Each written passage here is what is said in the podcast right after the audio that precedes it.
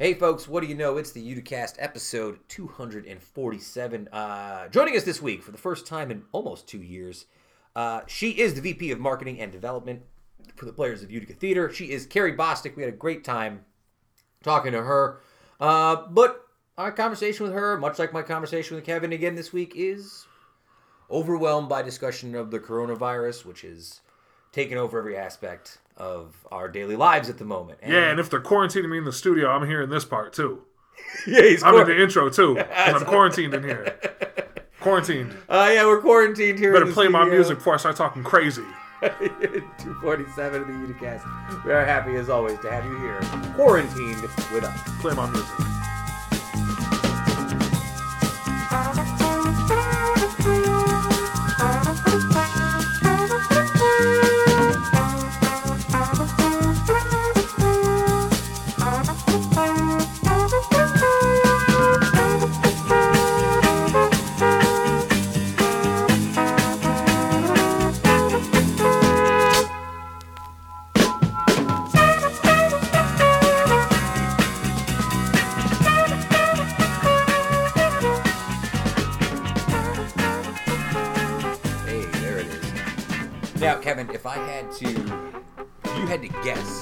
I know it's not fair because you know the answer already, obviously, because you're here. Always. I always know the answer. Got all the answers. What's up? If you had to guess, if you were a listener, yeah. Would you assume that Heather is here today, this week? If I listen to this show regularly? Regularly. No, I would assume she isn't. No. It's a safe place to park your money. Yeah, that is a great place to park yeah, your yeah. money. Uh, welcome back, folks. Episode two forty-seven. Uh, of the Uticast. Heather is not here because she is at home with her family practicing the word of twenty twenty so far, or I guess the phrase of twenty twenty, social distancing. Mm. I've heard it everywhere. That's what we're supposed to be doing. Yes. Uh, and Heather is doing that with her family. She's very sad that she can't mm. make it, is what allegedly she told me. Yeah, I've been, I mean, I've been doing it for years. So I'm ahead of the curve. Social, social, social distancing. It really is something that I like. I've been practicing for my whole life. Oh, I'm, at least the last bunch of years, yeah, for sure, for sure. Uh, so yeah, we are live from the coronavirse, whatever you want to call it. We're not live. This is taped. When you listen to this, this is not live. No, it's true. It's We're not, not doing a live That's podcast. Uh, yeah. So we've sort of talked about coronavirus a bunch of times over the last few weeks, mm-hmm. and now we're here in the official pandemic. Yes. How do you feel about it? Let me ask, because I've asked a lot of people about this. I asked people live during the show that I'm going to talk about in a second. But sure. On a scale of one to ten, how do you feel in terms of concern about the world around us right now? Concern about what? That's too broad. Too broad. Me, I think. How... How concerned am I that I'm going to die? That's a low. Very low, right? That's yeah, very low. Low. We'll yeah. say. I won't say very low. We'll say low though. Low. Um, low. But yeah, I mean, I, I don't know. It's funny. I keep expecting to like go outside and drive to like the grocery store or drive to the gas station to get whatever and see nobody. Yeah. But that's not really the case. That's common. People still out there. It's common. There's still, I mean, it's still, there's a lot less people than ever out there. Every place. Yeah. Every place, there's less people. That's true. Uh, and again, if you were watching on Saturday night when I was hosting Uptown Saturday Night's premiere from the Uptown Theater, uh-huh. I was the monologist. We went to a live uh, web stream because we did not want people to come in. And I think that was probably the right move. I yeah, for sure, for sure. Socially responsible to stay open. Um, I was thinking about that the whole time when I was out there in the thick of it on Saturday. Yeah. Yeah. Yeah, it's true. Yeah. Yeah, you played on Saturday during the day. Yeah, for quote-unquote Saint Patrick's Day, a k a. Uh, just another another example of putting capitalism and profits over public health. You know, America. Yeah, well, that's... that's and, like, kinda... listen, listen, don't get me wrong. Like, I feel, you know, we... I don't, I don't want to step on your coverage too much. I don't know how you have it organized and where you're no, going, no, no. so I'm not going to jump no, on no. the box too much. So do your thing. No, no, dig it. Let's go ahead.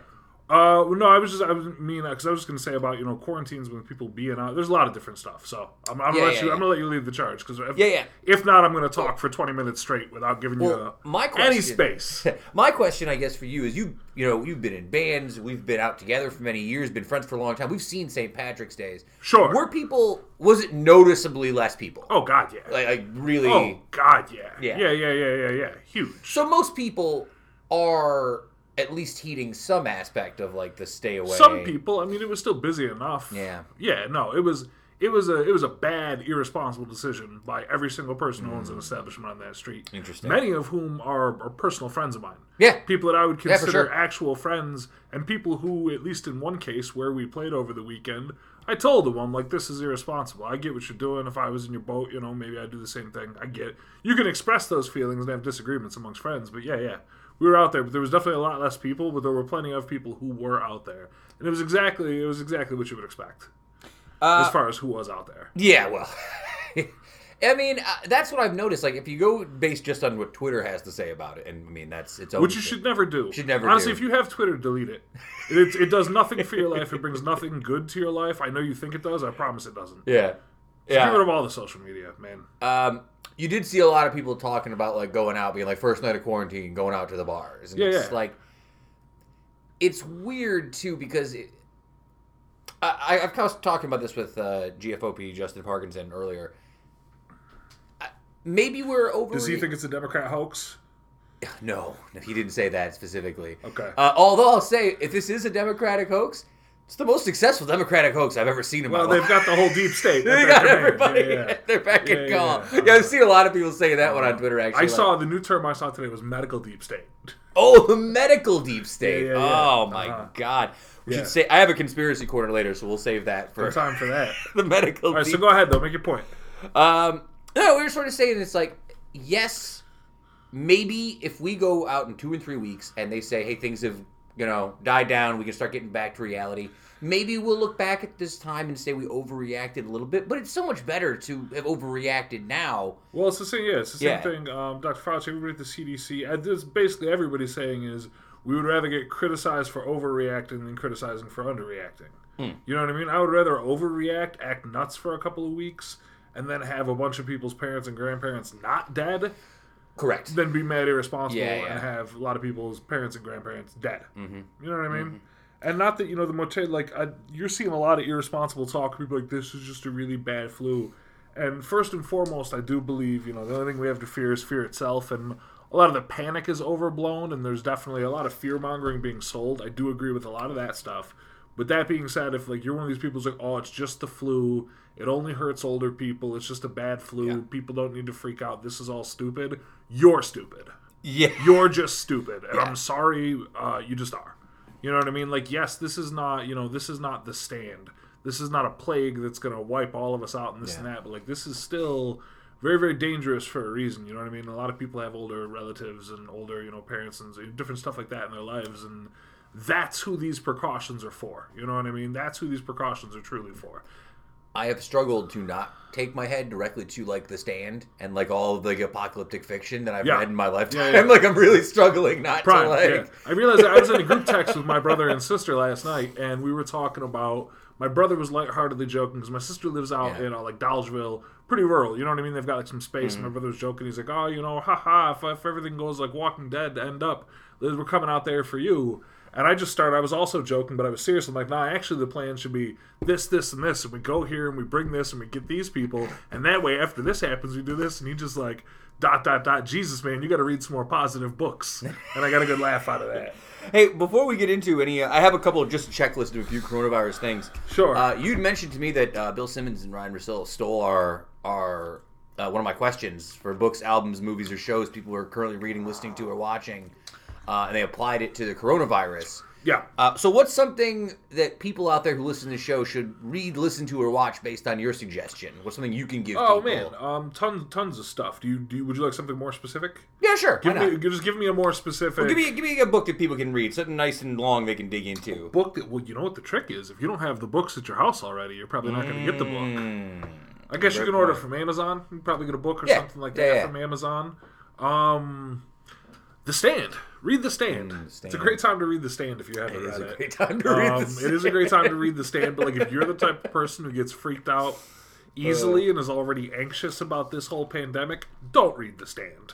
Especially the first two hundred pages. Yeah, or so. do not do don't it. Don't read that. Don't do it. Um, what I've see, I've noticed when I went to Netflix that Outbreak is like number two on their list of movies for yeah, like top ten. Which is kind of whack. I it's mean, not a great movie. I get it. No, it's it's, it's a fine movie. It's, it's fine. one of those. It's one of those like mid to late nineties like yes. uh, video store rental kind of movies. Like it's not. It's no yeah. classic. You know what I mean? Yeah. It's not, but it's a great popcorn movie.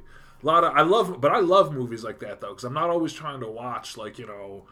something like really high concept, artsy fartsy, like this is, you know, capital yeah. F films. Sometimes mm-hmm. I just want a nice popcorn flick. Outbreak is good for that. But it's different because that's like monkeys and the Ebola virus and that yeah. whole thing. Contagion is really the jam. Mm. That's the jam here. Uh, I've heard a lot of people talking about Contagion recently. I've never yeah. seen it. Oh, no? Uh, I know it's not streaming anywhere right now, so people are like downloading it illegally off the internet to watch yeah, it. Yeah. Uh, I mean, if you're a guy like me, you're playing a lot of video games and playing a lot of Fallout, which... Not exactly the same sort of timeline of the coronavirus. It's more nuclear stuff, but you can sort of, you can lean into it with your head and be like, this is the You book. Are leaning into it with your head. I'll agree with that. uh, I will say, though, um, I, I am going to try and get some reading, and I have a lot of lists of books that I have, like tons of books that I haven't sat down to read that now I'm going to have a little more time now that we're out of school, which I'll get to in a second. Sure. But if you're looking for a good one, a nice long one, here's one called twenty-six sixty-six. It was the final novel by uh, author Roberto Bolaño. Uh, it is a story about an elusive German author and the unsolved and ongoing murder of women in San Teresa, a fake city in Mexico. It's not based on a real city. It's a very long, epic story that spans nations and timelines. It's really cool. You read this book? Yes. Did you get me this book? twenty-six sixty-six? Yeah. No, it's in the it's in the other room though. Maybe that's what it is. Maybe you've got a. I couldn't remember. If it's it was a really good you had book. Gotten yeah, yeah, yeah. for Christmas. Okay. It's just one of those books that no, I don't want to say like. War I was about to torch you for recommending a book you hadn't read. I was hoping oh. you'd be like, no, I just heard it was good. No, no, no. I read this book. Uh, what I like about a book like this for something where it's long term is this is sort of a long term story that takes place over multiple like sections and chapters and jumps various mm-hmm. levels in time. It's a big epic story, and if you're gonna have time to really sit down and. Yeah. Lead into something long. And I, I love Mexican authors. They have that sort of romantic mysticism in their writing that I like so much. Yeah, I mean, so there's... It, it, you, you're starting to hit on a little bit of an interesting point where I think, you know, because right now, like, we just... Things are changing literally by the day and by the hour. Oh my you know God, what I mean? I know. Things so are going to be different by the time this episode comes out yeah. tomorrow. But, like, they're... The C D C is recommending no gatherings of people larger than fifty, fifty people for the next two months, eight weeks. Um, president came out today and said that you shouldn't gather with more than five people for the next two weeks. You know what I mean? Which is all crazy stuff. So a lot of people uh, shut up in their homes for the most part. Yeah. Like this is it's it's tough to you know earlier when I was talking about you know, people with the panic and like you know how a lot of people are, are idiots if they're fluffing yeah. this off. A lot of what that comes from is what we're seeing and going through right now is you know regardless whether it's overhyped or fear mongering, unprecedented in our lifetimes. And more or less in the history, you know what I mean, of, of, yeah. our, of our country and like modern society and all that stuff. And this is a bit of an of uh, an opportunity for a lot of people to to reset and to do a lot of things and to sort of, you know, there's a lot of ways you can take advantage of mm-hmm. this. Whether it's just you read a bunch of books you've been putting off, yeah. whether it's you know you deal with you know some project at home that you've been putting off, you know what I mean. Whether it's whatever it is. There's, uh, I don't know, it's just, it's a really interesting time. It's so, from like a thirty thousand feet view, it's just, it's riveting, you know what I mean? But it's not great being here. Yeah, I, I said this during the the uh, event that I hosted on, on Saturday, and I don't, it is like nine eleven, like the O J chase. It is the only thing that people are talking about everywhere you go. Yeah. Every discussion, every person you meet, whether it's yeah. a stranger, whether which you're not supposed to be meeting, um, whether it's a stranger or a family member or a friend on the phone. There's no. It's dominated every aspect of our lives, and I can't remember anything like that in at least a decade, almost a decade. Ever, ever, ever not yeah. more, much more than that. You could maybe make a case for nine eleven, and that would be a weak case. Mm. O J out the window. That's no. You know what I mean? Yeah, like, yeah. There's never Pearl Harbor. Pearl Harbor. Pearl Harbor. Yeah. You know what I mean? Like we're at that point, but mm. that's the that's one of the big differences though too. Like when nine eleven happened, and you know Pearl Harbor and stuff like that. One of the big things is we got to get the people back out there, and we got to get the people back to the games, and back out, and right. back with one another, and carry on, and live mm-hmm. on. And this is diametrically opposed to that. You know what I mean? There's no like, hey, we got to buck up and get back out there. It's like, stay the F in your house. Uh, so like I was uh, getting to last Friday on March thirteenth, uh, United County Executive Anthony Pacenti declared a state of emergency in United County, meaning all public schools will be closed to students from March sixteenth to April fourteenth. Mm-hmm.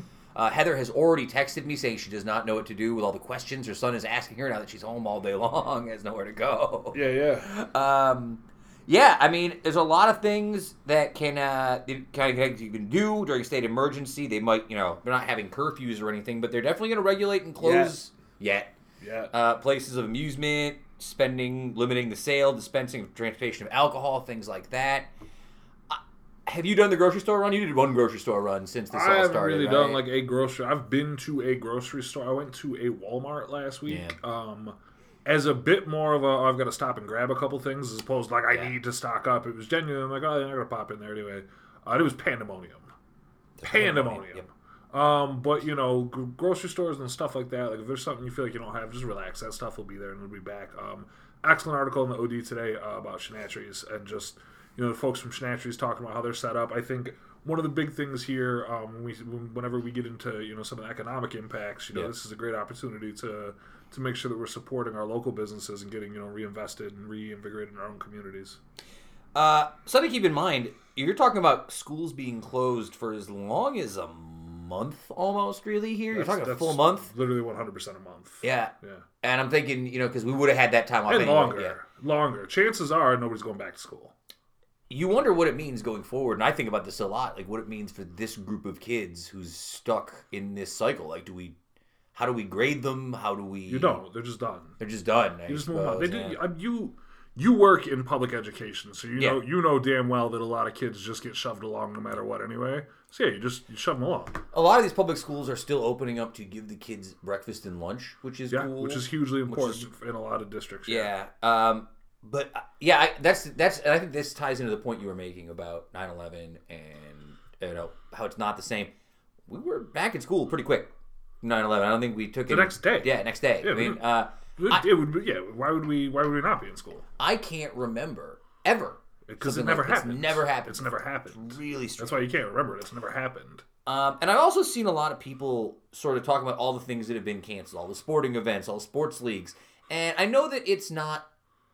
Like, uh, people were like, who cares about that kind of thing? Well, right. Certainly in the big scheme of yeah. things, it's not that important. Most people are fools, too. But when the things that you get used to in your life as pillars of, like, the established society start to fall by the wayside because they become less important, it is a sign of something greater, right? I'm not saying that I'm woe is me because the Premier League's gone.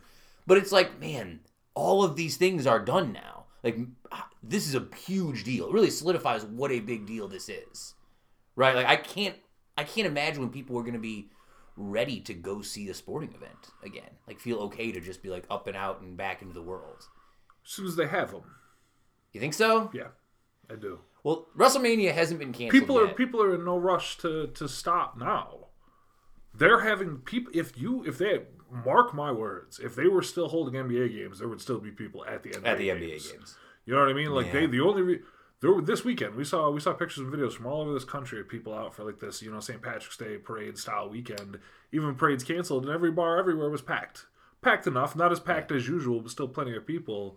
People would go. Things have to be closed down to stop people from themselves. Maybe we can call it cynical if you want. So let's just say... Call it cynical. Well, I'm, I'm going to get there. Oh, okay. So let's say WrestleMania, which is supposed to take place on April sixth or whatever day it sure. is, right? They have not yet canceled. W W E has essentially said, we're going to wait until the city of Tampa tells us to cancel. And because we would like to collect our insurance like collect policy. Our, yeah, sure. And Tampa's basically like, well, they can cancel if they want to cancel. You go fuck yeah, yourself. Yeah. yeah, yeah. But is there, devil's advocate on this, is there a benefit to Vince McMahon? Like, let's say by April fourth, things have gone really well, better than we expected, and people are not sick in the way that we expected them to be. Right? Sure. Is there a benefit to being the first major public event after this has happened, after the pandemic? Not really. Not really? No. Yeah. I mean, what benefit? You can only I, fit you can only fit so many people in a stadium. You know what yeah. I mean? And there's no way that in, what's that, two, three weeks' time you're talking about? That's uh, yeah. just not... That's this is just not feasible. Not feasible. Yeah. This that's the one thing that, like, you know, well, we... I said in this podcast a couple weeks ago we should not be worried. Mm-hmm. And I still think people shouldn't be worried, but I do think that you can take something seriously without being worried about it. Um, I think it's important that people understand that this is going to be kind of our new reality for the next yeah. uh, foreseeable future, and this is going to get worse before it gets better. Uh, humans humans don't really like to... We as humans, we don't really, you know... Things that challenge our worldview, we don't really let in all that often, you know what I mean? Things that challenge yeah. the way we look at life.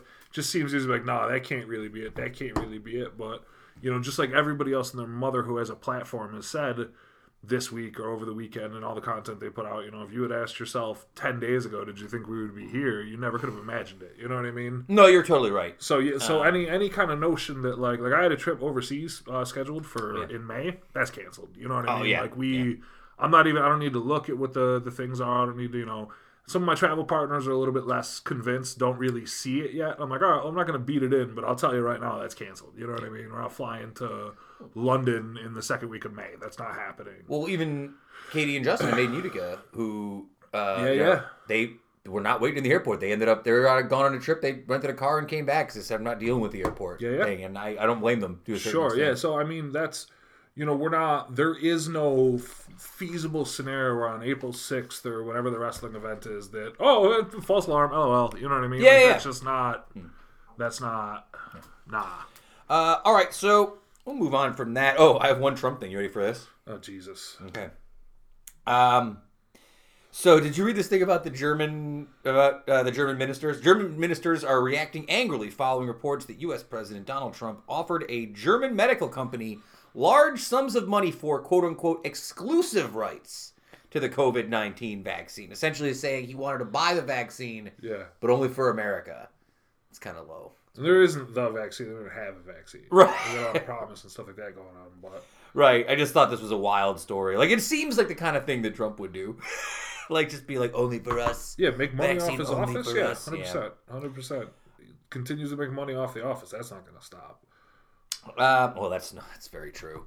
Um, and he's definitely not, like, between him and Pence, two of the least, like, two, you have a germaphobe and a guy who wants to pray the, the sickness away. So two guys who I'm not really psyched in, at, like, being at the head of this pandemic at movement. Yeah. Like, not guys who fill me with any real, like, uh, semblance of, like, well, these guys seem like they have it under no. control. No. Um... Yeah, uh, New York New York Post came out today and essentially said if you live in New York, you should assume you've been exposed to coronavirus at this point in time. New York City, I think he means. Yeah, yeah. Uh, Los Angeles and New York both closing movie theaters. Disneyland is closing for only the fourth time in its entire existence. Makes sense. Um, I wish I had looked up what the other three times were. I'm sure that they're like hurricanes, hurricanes and yeah. stuff. Yeah, I mean, hurricanes don't really come in as far as... Mm. Or did you say Disneyland or World? Because I was thinking Florida. Uh, this says Disneyland I mean, both, in California. Both probably California, probably yeah. earthquakes, shit like that. Uh, for people who are wondering, though, uh, the World Health Organization has confirmed this week that your cats and dogs cannot get the coronavirus. Yes. So that's good to know. I can leave Charlie inside, God forbid. That would have been something else. Uh, you want to get into a little conspiracy theory before we go to break? Yeah, man, I'm, I'm just here. I'm riding the wave. You know what I mean? I'm just... Well, riding the wave. Uh, it's going to be interesting going forward with the pod about what we do in terms of content, because I feel like everything for the next month, this is all we're going to get in terms of conversation is like coronavirus stuff, I feel like. Uh, so we'll have to start coming up with some more interesting, like, uh, bottle bottle episodes of the show. Some things. So if you have any ideas. Here, folks, Uticast twenty twenty, the return to uh, to... I don't want to say trying, because that's not what it is. But it's definitely not what it is. The return. Uh, yeah, no, well, I was thinking about that, too. We talked about it. We touched on it briefly earlier when you and me were just chatting. But although there will be some weeks where the format changes, might be tough for like, getting a guest, getting an interview and stuff, I can see a yeah. lot of scenarios where we're just up in this house. We might as well just like record different things. You know yeah. what I mean? Yeah. So you might see some non-linear, non-canon Uticast episodes coming out where they're just like special episodes. I definitely already have a bracket thing that we're going to do. That's oh. already that's already created. It's just we don't have a third person here at the moment to be the deciding vote in anything. I see. So until they... Until that person shows up, we'll have to hold that off. But that's well, fine. I'm not really worried about it. It's a hell of a spo- it's a hell of a spoiling vote. It's true. Uh, so here's the conspiracy theory that China is saying. Have you read this? Uh, a spokesman for China's foreign ministry uh, tweeted yesterday that it might have been the U S Army that brought the coronavirus to China. Oh my God, who the hell cares? Yeah, conspiracy reports that three hundred athletes from the U S military who attended the seventh World Military Games in October in Wuhan, where it first broke out, were could infected be, with the virus. Could be, doesn't matter. Or like the viruses don't have nationalities. Like all these, all these idiots on um, like Fox News people be like, "Oh, the Chinese virus, the Chinese virus." Like it was a real question they asked the debate the other night. Like, "Oh, what should what should we do to China in retaliation for the coronavirus?" Nothing. That's not. What are you like? Oh my! I'm mm, George is getting upset. well, well, when it gets you more upset, uh, Rolling Great. Stone put out a list of some of the more common coronavirus conspiracy theories. I'll hit you up with just the, the breakdown. Number one, the government introduced the coronavirus in twenty eighteen under the guise that they could then profit off of the vaccination or the vaccine. Idiots. I mean, so no, he's not a fan. Just idiots. Uh, how about number two? There is a vaccine or cure for coronavirus, course, but the government just like there's a cure for cancer, refuses to release it to us. Of course, yeah. Uh, number three, coronavirus originated with Chinese people eating bats. That's not true. That's racist. Um, I know some people who say that don't think it's racist, but it is. Uh, the virus is no worse than the common cold. Number four, another conspiracy theory being spread around. That one's... Like, yeah, if you're like twenty-two. And it's really health, good. You yeah. know what I mean? Uh, number five, hand dryers are effective at killing the coronavirus. This is a conspiracy theory that's going around, which sounds, doesn't sounds make bad. Any sense. Why would it... What, was that doing anything? Well, if it was hot enough to, to kill a virus, then it would for sure burn your skin. Well, how about this? How about uh, coronavirus number six is a bioweapon engineered by the Chinese government, or the C I A, to wage war in America or China. Yeah. So... Great. Uh, what do you... Like, what do they mean? You would think that it would probably be a little bit more effective. Uh, uh, number seven, Dean Koontz predicted the coronavirus. This is not a uh, that's conspiracy. That's a thing. Yeah. Uh, in his nineteen eighty-one novel, The Eyes of Darkness, which went viral on Twitter. This he is talked the... about the twenty twenty coronavirus coming out of Wuhan. Yeah. Yeah, yeah. That, that's in that book. Yeah. That's Wu- the thing. Wuhan four hundred, it's called in the book. The perfect weapon. Mm-hmm. Uh... Do you refer to it as? Do you know anyone who's referring to it strictly as COVID nineteen? Uh, only by the only scientific names only. Yeah, for the most part. I mean, because it's because to call it coronavirus is yeah. just misleading. It's right? an umbrella term. You can yeah. call it the novel coronavirus. That will we'll accept that. We'll accept COVID nineteen. I mean, coronavirus is a fine colloquialism, but yeah. mo- most responsible writers or like anybody with like any sort of level of seriousness, yeah, yeah everybody's calling it COVID nineteen for yeah. the most part. Uh, number eight, Simpsons predicted the coronavirus. They did not. That is a lie. I've seen this going around the internet a lot last uh, couple of days here. Stay off Twitter, folks. It's bad for uh, you. There is an episode where there's an illness called the Osaka flu, which is where they're getting the screen grab from, but that's uh, not a thing that they... Uh, and, you know, to be fair, again, uh, you know, for all the people who don't fully think that they have racial biases, Osaka's in Japan, Wuhan's in China. That is correct. China, Japan, actually not the same place. True story. Turns out. I don't know if you guys knew Turns this. out. Um, oh, I'm so tired. And last one, number Sam, nine. I'm so tired. uh, a miracle bleach product can cure the coronavirus. This it's is called bleach. Bleach, yes. Yeah, it's called bleach. It. Um, so uh, we'll go to this week's interview. I have one really quick thanks, I hate it. Um, and it's really quick because uh, the guy... The coronavirus. oh, yeah. No, the, the original thanks, I hate it was going to be for a Tennessee man named Matt Colvin, who earlier this week... Oh, I saw that yeah, dickhead, yeah. Bought eighteen thousand bottles of hand sanitizer and attempted to sell them at an upscale... He was trying to flip them at a gouge, and then when the New York Times came knocking to do a story, he goes, well, actually... I was just getting these. I'm trying to donate them. Like, now that the article came out. Yeah. He changed his tune very quickly once he got some yeah. attention. So he did donate them as of today. So there's your update. So, yeah, cool. Yeah, thanks. I still hate it. Cool. Uh, however, you're a bad guy. I want to give uh, two shout-outs to two people I think are do some really cool shit during this time. First off is a uh, friend on Twitter, although I don't know if he follows us, but he did at least comment on something.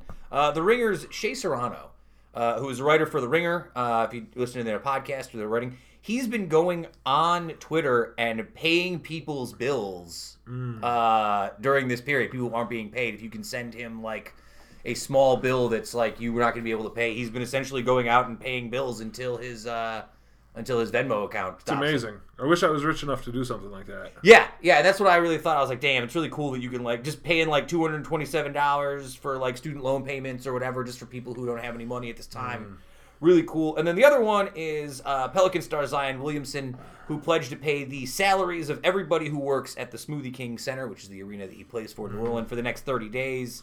uh, out of his own pocket. So, so catching up with all the N B A players who did that, Zion's on the list now as well. Yeah, is there more? I, tons of guys. Yeah, yeah tons yeah. of guys. And now, uh, own, basically, ownership is looking at getting it together too.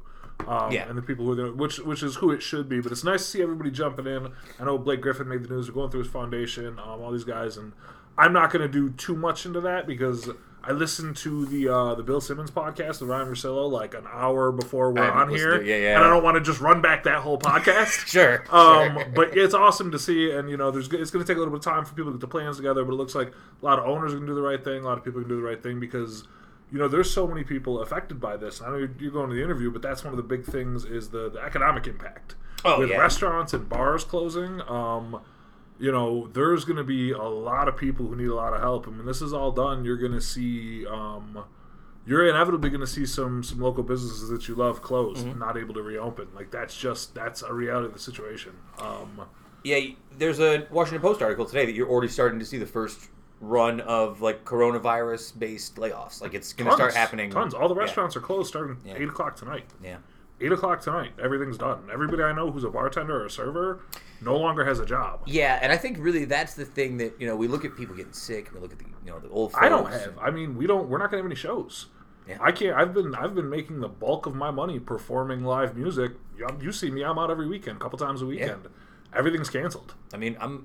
I'm not working until April fourteenth. I'm on student loans, but essentially, if I were just a substitute teacher or like a regular teacher... If you were just a sub, if you were a regular teacher, you're probably all right, but a substitute... Oh, yeah, you'd be out here making nothing. I mean, you no no work to be had. A lot right? of people. Yeah. Really, really strange. I... I, I it really is weird. I, I don't know what it's going to look like to go back to normal. Nobody does. There is no normal. There is no normal. There is... You can't go back. Fuck. You can't go back. There's no... Things will be different, and that's why we can we can reorient it in a positive direction. You know what I mean? Like, I'm hoping to see uh, a re-engagement of civic pride and sense of community, yeah. and, you know, people re-strengthening their bonds with their family and like what's important and all this different stuff. You know what I mean? That's the yeah. that's what you hope for. That's good. It's good talk. Sure. Uh, it's good stuff. Let's uh, let's go to this week's interview. We've been about thirty minutes already, and um, Carrie and I went really long. Uh, speaking of which. Our guest this week, joining us for the first time in ninety-two weeks since she's been in, almost two full years since we've been joined by V P of Marketing and Development for the Players of Utica Theater, Carrie Bostick, who joined us. I mean, it's it's like anything else. She joined us to promote an event that was coming up on, um, what day was it? March twenty-seventh through April fifth, and now it's canceled because of coronavirus. So, yes, a good portion of this podcast with our interview, we talk a little bit about that. But for the most part, we talked about board games and art and a lot of creative stuff. And we just had a long conversation about the things that are important in our lives and uh, how much of those things feel like they're going to change and what she'll be doing during this period of time. And we had a great conversation. It's always fun talking to Carrie. She's one of my favorite people. So nice interview with Carrie Bostick, who was nice, who might be the last interview we ever have on the show if we can't get anyone to come to the house anymore. It's a really interesting point I've I thought about during the interview. So... Maybe the last interview we'll ever have on the show. Carrie Bostick. What do you mean ever? I mean, cancel the show. Who knows what happens? No one knows. I'm so tired. No one knows. Carrie Bostick, so the last interview in the history of the show. I'm so tired.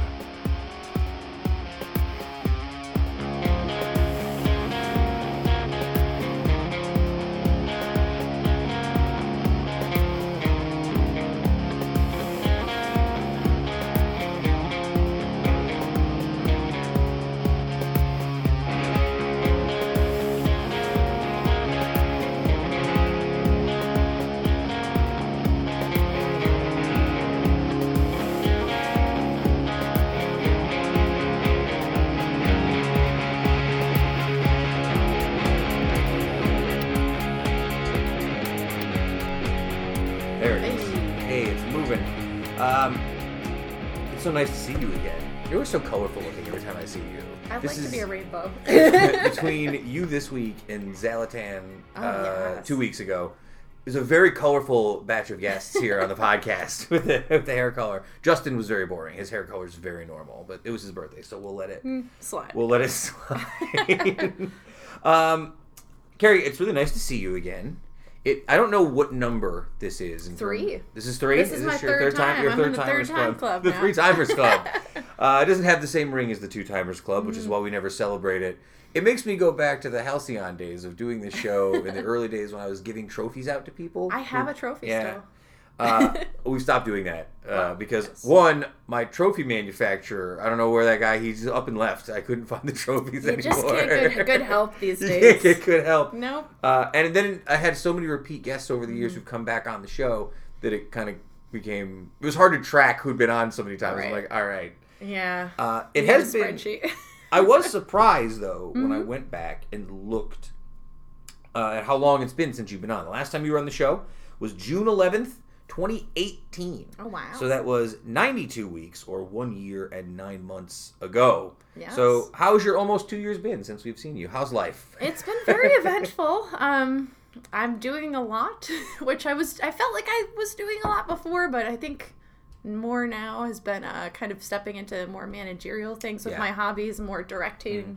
directing uh, things behind the scenes. So that's been kind of new. So I'd say that I've actually started to enjoy that aspect of problem solving yeah, yeah. and things, which I never thought. I, I like to be an agent of chaos in my personal life. Uh, whenever I play characters in like Dungeons and Dragons and things like that, I like to be the kind of chaotic good force in the world. Can we talk about Dungeons and Dragons yes, for a second? Yes, of course. All right, cool, cool, cool, cool, cool.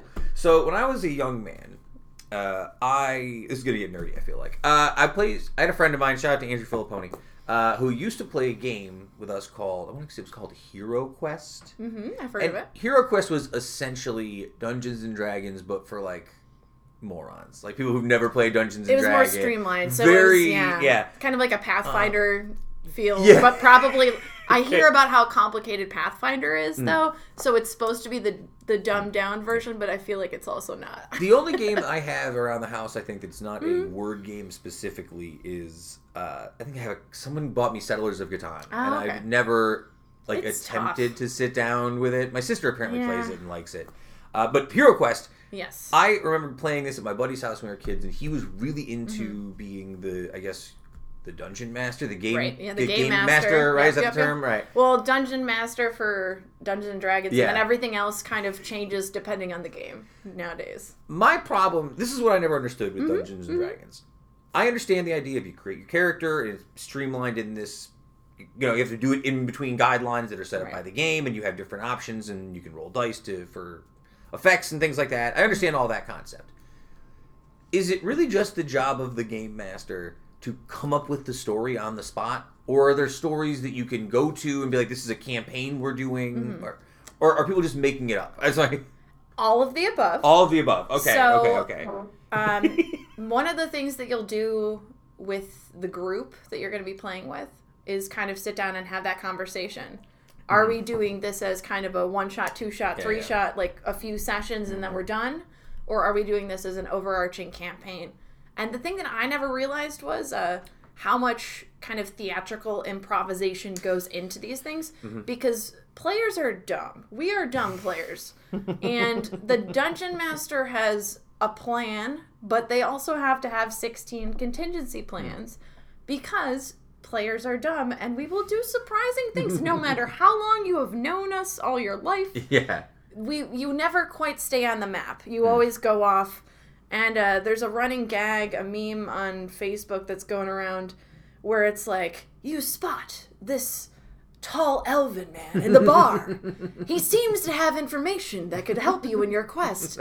And there's also a dwarf in the background, and his name is Sammy Sparkle. Yeah. And they're like, we want to talk to Sammy Sparkle. Yeah. That guy sounds dope. Yeah. And like they go off and talk. Instead of moving the plot forward, right. they're just, it's more fun. So you always have to be prepared for that. Sure. Sure, that's interesting. Uh, it makes you think of Westworld. Like, you just walk in and whatever adventure is lying around is whatever you sort of walk into, whatever right. you decide to make your quest. A little bit, but I think... Um, it's probably not as convoluted as Westworld. I It might also be more depending on... Because you think about the hundreds of names that come yeah, through yeah. it, how long you're playing together. Um, something like Critical Role, I think they decided... They figured out that... Matt Mercer has played like a thousand characters yeah. in one of the two campaigns that they've done on streaming. So that's not even counting the home games they played before. Do you watch like YouTube channels of gaming and stuff? Yes. I am a. I enjoy a Twitch stream. I enjoyed Twitch streams before I knew they were Twitch record previously recorded Twitch streams. Yeah, yeah. Felicia Day mm-hmm. uh, okay. was kind of. I know that. Some of these names vaguely, just because I. She, yeah, obviously from uh, the guild and things. But if it wasn't for Felicia Day, I don't think I would have happened upon Twitch streaming and mm-hmm. kind of knowing what that is. And then she actually created Geek, Geek and Sundry, which has branched off so many cool things, and then they she approached Critical Role, and that became the crazy Kickstarter that is eleven million dollars, the highest entertainment one of all time. Hmm. Interesting. That was just, I've seen you tweeting back and forth. I'm very excited about it. uh, it's so interesting too. What was because uh, I think about like how I've accidentally sort of fallen down like the YouTube uh, mm-hmm. like hole of like. Internet video gaming personalities over the years. Like I started with like when I was a kid, I remember watching like this is people have no mm-hmm. idea what I'm talking about, but there was a guy named the Angry Video Game Nerd. Are you familiar okay. with that guy? No, no. So that was like my first okay. foray into like YouTube video mm-hmm. game content. And I'm always shocked how much good content there is. Yes, there's like, a lot. There's really interesting content. Yeah. We just put out for free. Why? Well, I, you can pay. You, you can. can, and that's the thing. If you love something enough, you will absolutely. Encourage that. I think that's kind of been our grassroots mm. movement of our generation is to start paying that forward. Like, why would I keep doing two hundred forty-seven episodes of a podcast that I don't get paid for for any other reason besides I'm an insane person? Uh. And it it fills your heart. People people around here are shocked when they're like, "Oh, you get paid for doing community theater." I'm like, "No, well, no." Well, let me uh let me tell you, I've loved doing this podcast, but there is a, I would say at least a. three percent, five percent chance that you might be the last guest we ever have on this show. I don't think I'll get people to come over to the show anymore. I think that the coronavirus is scaring people in ways that I had not expected. And I, I think... Me too. I, I found that to be true as well. uh, and I guess my question is, like, mm-hmm. uh, as a guy who's read a lot of Stephen King stuff, I mm-hmm. have The Stand. Yep. My, it's my favorite book ever, which is about a super flu that kills ninety-nine point seven percent of the country. Mm-hmm. I had that tattooed on my arm. Uh, mm-hmm. I didn't know. I mean, now it seems in bad taste. But... Um, You didn't know. It, I didn't know at the time. But have you thought about, like, you've obviously, your mind has delved to, like, what the worst-case scenario is in this, right? Like, you, right? you, you've seen enough, you've played enough board games and seen oh, enough God. apocalyptic fiction. I played Pandemic. Yeah, it's yeah, really yeah. funny mm-hmm. to me how few places I've seen anyone yeah. quoting the, the board game Pandemic, because if you've ever played that, you know how easy it is to sink into this state. And that's just with little, you know, pieces What's on a the, board. There's a phone game, too, that people play. It's, like, really popular right now. It's called, like, hmm. Plague Incorporated. I've seen people playing it. On, oh, I have seen that. Okay. Yeah, it's, like, the most popular cell phone game, like, in the world oh, okay. right now because everyone's paranoid about the coronavirus. But, I mean, Pandemic, I don't know. I Those Mucinex commercials where uh, you see the passage of, of the green germs. Yeah. That's literally the way my brain has worked since I was a teenager. So, I guess... I feel like all of my germophobia and paranoia over the years has at least prepared me for being a little bit calmer during these times. So let me, I'll, I'll put it this way. We're not going to spend forever talking about the coronavirus because I'm sure that as I get to the pod, when we record the rest of the podcast on Monday, there's going to be a lot more conversation about right. coronavirus and things there, will have changed. um, I will say, and, be, and, be, and we're both working in mm-hmm. fields right now where it's very tenuous what's going to happen yes. going forward with this. So when we start talking about the stuff we're going to talk about, right. just keep in mind, listeners, we're going to assume that everything is going to go as according to plan. But no, no one knows anything. Well, with the no changing one, plan yeah. that will be changing frequently yeah, yeah. over the over the days and weeks to come, yes. Uh, it's so funny right now how everyone is just realizing that they can do their jobs from home. Like, everyone in America wow, just figured out... The, they, the employees knew. The employees, the employees knew. absolutely knew. And it's it's interesting, too, because I follow a lot of um, creative types yeah, that yeah. are also have disabilities or have hmm. autoimmune disorders hmm. on Twitter. And these folks are so frustrated because the services that they yeah. have been denied for... Mm-hmm. their entire existence are now suddenly totally acceptable to the society at large yeah. because able-bodied people might have a chance of getting sick. And it's like, well, dude, come on. Let me ask you this question, and we'll move on after yes. this. Are you personally concerned about this in any particular way? Like, are you, I'm not concerned right. for other people. Right. I'm I'm, all, I'm very concerned for other people who are sick right now. But are you personally um, concerned? I think insofar as just that I was... that I'm a former asthmatic, yeah. and whenever I get hit with uh, respiratory cold, mm-hmm. um, I do get hit harder, and I think that's yeah. that's about that's about the extent of my personal bodily mm. concern for me. Um, I think with everybody kind of locking down things for the moment, I think that we're reducing a lot of opportunities, but you still have to go to the grocery store. You still have to get gas. Um, I went to the grocery store today. It was... Uh... Oh, I yeah, I'm really glad we stocked up earlier in the week because I think we're good on toilet paper for like... like For like three and a half more weeks, thank God. That was the that's like the Fallout seventy-six joke I've been seeing on yep. Reddit all day. Oh, you did like, you see? Yeah, oh, I shared the Caps one. Yeah. yeah, I shared the uh, Fallout four. Yeah. Well, for me, it's Fallout four, but it's Fallout whatever. It's the same, yeah. It's, and uh, it's like, oh, I expected the currency in the future to be Caps, not toilet, toilet paper. paper.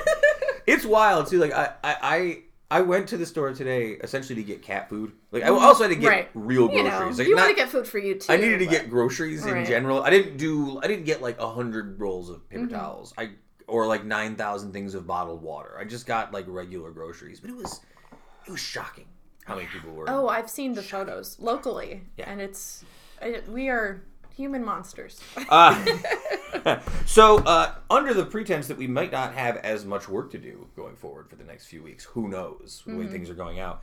Do you have any like uh, games or anything you're planning on doing going forward? Anything you're going to do with your time? We have a lot of board games. Um, I think we're also doing, I'm doing a, we're like one-shot characters in uh, our friend's Dungeons and Dragons mm-hmm. campaign, mm-hmm. but we I'm also in two other campaigns, so this is like a sometimes thing. Sure. And I think he's finally getting to the big, bad, evil guy, mm. and that's happening on Monday night. So oh. That's going to be happening.